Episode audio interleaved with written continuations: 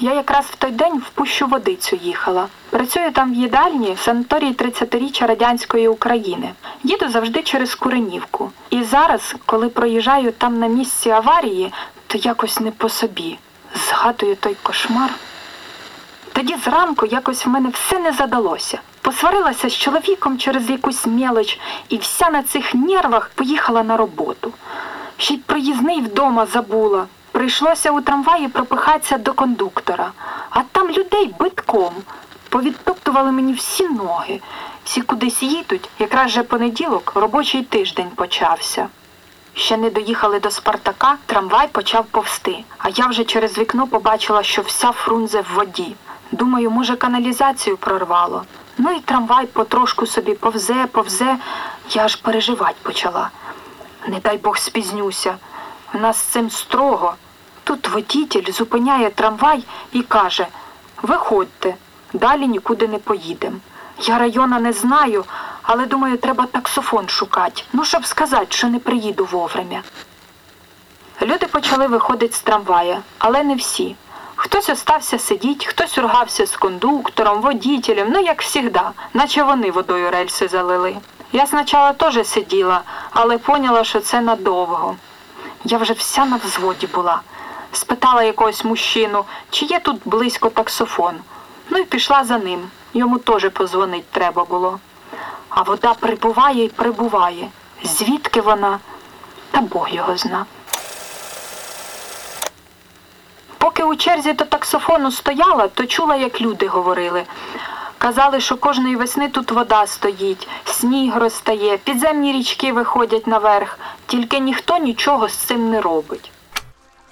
Про те, що періодично вода таки витікала з яру і затоплювала прилеглі території, київській міській владі знали, але, очевидно, покладалися на наше традиційне авось. І такі випадки дійсно були, коли ту воду вже відкачували за допомогою пожежних машин, але все якось обходилося.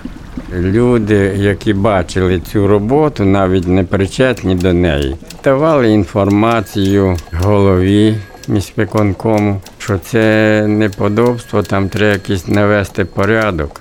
А цей самий голова Олексій Давидов. Він не звертав ніякої уваги, нікому не давав ніяких е, там доручень, щоб поліпшити то-то. І тому воно час від часу там шукало прорив, а ту землю легко було прорвати. Така халатність якась до виконання своїх обов'язків, щоб міський голова навіть ніяк не зреагував. Навіть то, що переливали туди більше води, тої, що не можна дотримуватись було порядку. Як сказано, що не більше 120 метрів, щоб був рівень. Ні, гнали до 160. Ну то це ж неподобство. Треба виконувати обов'язки так, як слід. Вже 11 березня кияни сигналізували в органи влади, що з Бабиного Яру протікає вода і затоплює прилеглу територію. Очевидно, що спочатку цієї води було не так багато, оскільки місто продовжувало працювати, їздив транспорт і так далі. Але про те, що ця сама ситуація мала місце і в неділю, і про те, що вона набирала загрозливих масштабів, свідчить той факт, що в понеділок зранку е, на Поділ на Коренівку прибуло дві пожежні машини, які відкачували цю воду.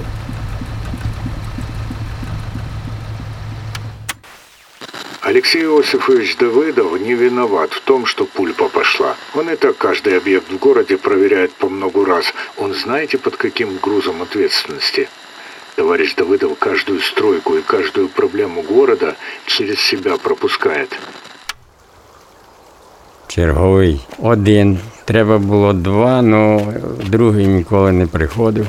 І він, вже готуючись е, передавати зміну, і побачив, що в одному місці вже починає щось трошки пробивати цю перегородку.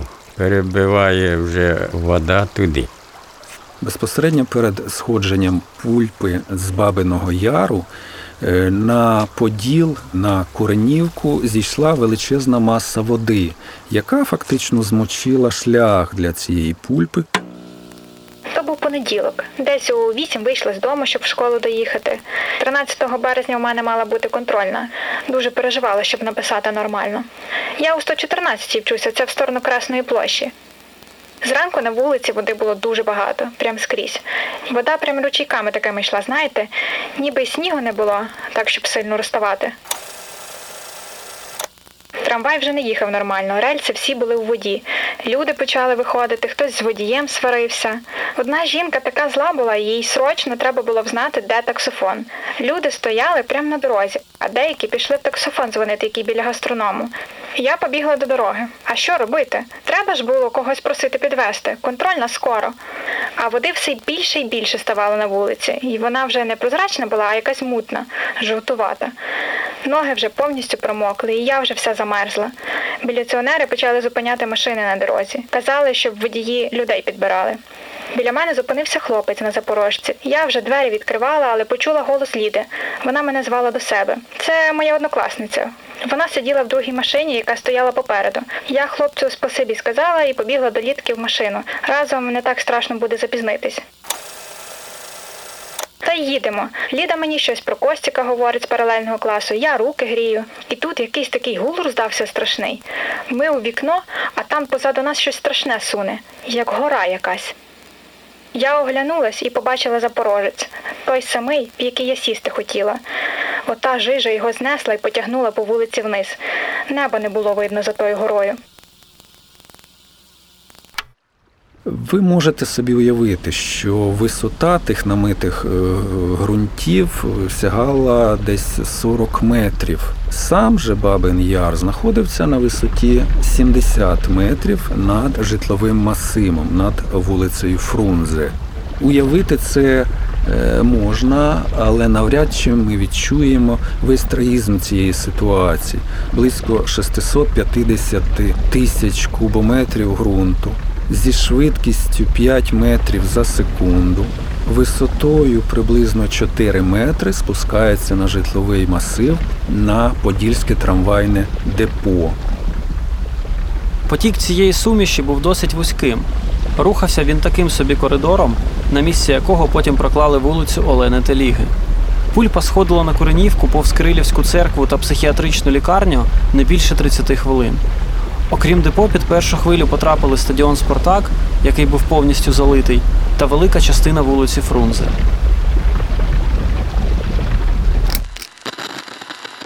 Первые жертвы в депо Красина были. Пульпа прямо в него со всей силой бабах!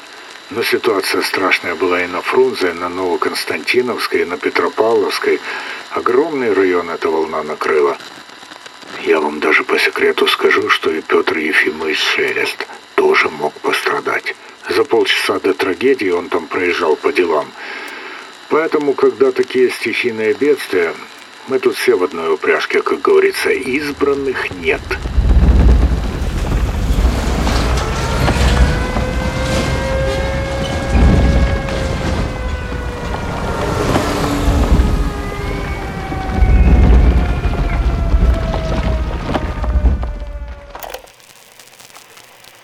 Человек наших. Пятьдесят. Кассиры, слесари, бригадиры, водители, диспетчера, бухгалтера, девочки из администрации, электрики, ребята, кондуктора. Пятьдесят человек, ни за что, ни про что.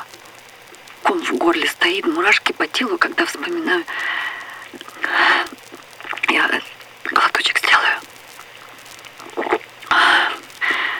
Общежитие наше вообще как карточный домик сложилось. Я как раз с дежурства ночью пришла и уже дремала так под утро. Лежу в комнате, за окном наша привычная жизнь, трамвай, люди, работа идет. И вот в один момент так вот все поменялось. Вся жизнь поменялась в этом потопе. Я вначале не поняла, что за крики, стекла бьются, э, гремело. Первая мысль э, – землетрясение.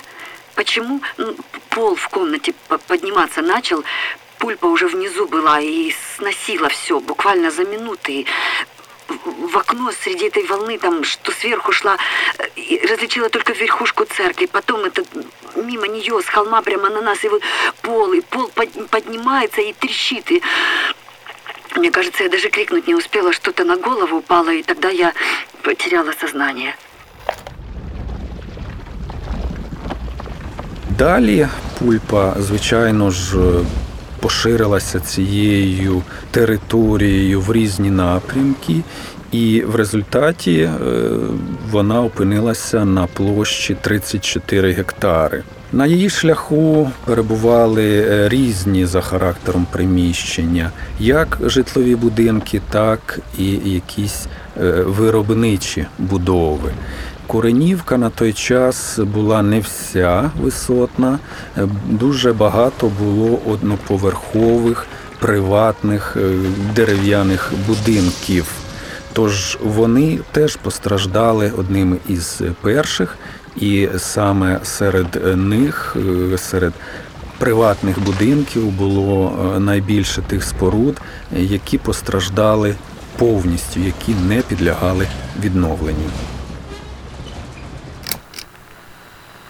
Було вже 8.30, а я й досі в черзі стою. Переді мною десь три чи чотири людини ще. І тут, як загримить щось, жінка переді мною аж підскочила. Через секунду всі люди почали розбігатися, хто куди. І я побачила, як на нас щось надвигається. Не знаю, як і описати, наче земля разом з деревами і зданнями і на тебе. Я побігла туди, в сторону парка, як до пущі їхати. Не знаю чого. Може, тому що кожного ранку туди їду. Бігла бистро. Нічого перед собою не бачила, все в якомусь тумані. Повертаю голову, а там ця гора грязьова вже на фрунзе, і вже наче й вулиці нема. Тільки верхушки трамваїв бачу, і якось вони так боком стирчать, ніби лежать в тому болоті, й медленно так пливуть. І тут вже й мої ноги почало засмоктувати. Я із всіх сил бігла, хотіла спастися. Знаєте, як ото вночі інколи сниться, ніби хочеш втекти, а не можеш, бо дуже медленно біжиш. Не встигла втекти. Мене це болото з головою накрило. Як я вибралася, та Бог його знає, якось виплуталася. Це болото в мене навіть в роті було. Я його вкус до сих пор чувствую. І зараз, коли з вами балакаю, наче пісок на зубах. Сумку загубила, шапку, але якось вибралася. І зразу холод такий. В голові шумить, в очах туман. Я вдарилася, видно, бо правий бік болів. Я вже пізніше поняла, що то не сама хвиля була, а її остатки. Якби мене та хвиля накрила, то не було б мене. Я як піднялася, то пройшла десь зупинку, а там наче нічого й не случилося. Люди по вулиці нормально ходять, а я єлі йду. Ноги ватні, сказати нічого не можу, десь там і впала.